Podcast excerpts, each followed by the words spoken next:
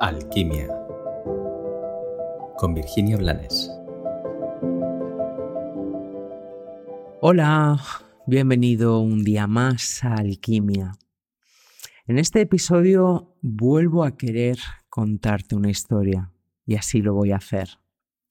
Esta historia a mí personalmente me la contaron como si fuera real y honestamente no tengo idea de si es verídica o no, pero me la creo. Yo me la creo. Es la historia de una niña de tres años que tuvo un hermanito. Y cuando su hermanito nació, esta niña empezó a pedirle a sus papás que la dejaran estar a solas con su hermanito. Y sus papás temían que mm, esta petición naciera de los celos y de la ignorancia de una niña. Olvidaban que los niños son más conscientes que los adultos normalmente.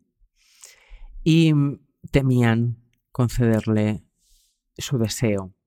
Pero la niña insistía, insistía, y pasaban los días y seguía insistiendo, y decía, por favor, solo será un momento, dejarme a solas con él. Ante tanta insistencia calmada, los padres se plantearon que tampoco tenían el derecho a negar su deseo y decidieron eh, dejar que cuando su hermanito estuviera en la cuna, la niña estuviera con él mientras ellos controlaban al otro lado de la puerta, con la puerta entreabierta. Y así lo hicieron. La niña esperó a que los padres salieran de la habitación y casi cerraran la puerta. Y entonces se acercó mucho a su hermanito y le dijo, háblame de Dios, que a mí ya se me está olvidando.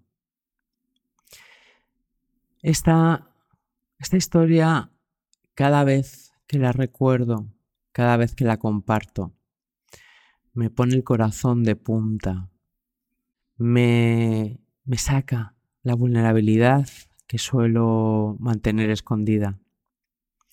Porque estoy segura de que todos, eh, a los tres, a los dos, a los cuatro, todos nosotros hemos sentido ese instante de quebranto en que la contaminación de lo que debe de ser, de lo que supuestamente es correcto,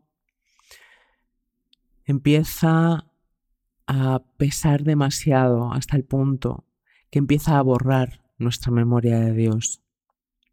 Y así crecemos. Crecemos sepultando lo trascendente bajo capazos de intrascendencias. Y así sobrevivimos olvidados de nosotros mismos, olvidados de nuestra esencia, porque somos nosotros los que por tener tantas normas que recordar y tantas cosas que cumplir, vamos olvidando nuestra esencia. Si tengo congoja en la voz, y me permito seguir grabando con esta congoja, porque me acongoja que esta sea nuestra realidad. Me acongoja que haya tantos miles de millones de personas que pasan un día tras otro sin percibir a Dios, aunque Dios les esté gritando que está ahí amándoles, o simplemente sin percibir que Dios es todo. Y me acongoja que los pocos millones de personas que cada una a su manera buscan cada día a Dios, nos perdamos a menudo por urgencias, por cansancios y por frustraciones.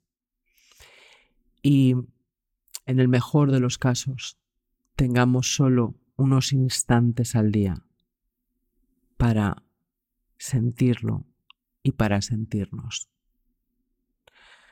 Como siempre, te deseo que tengas un bendecido y maravilloso día.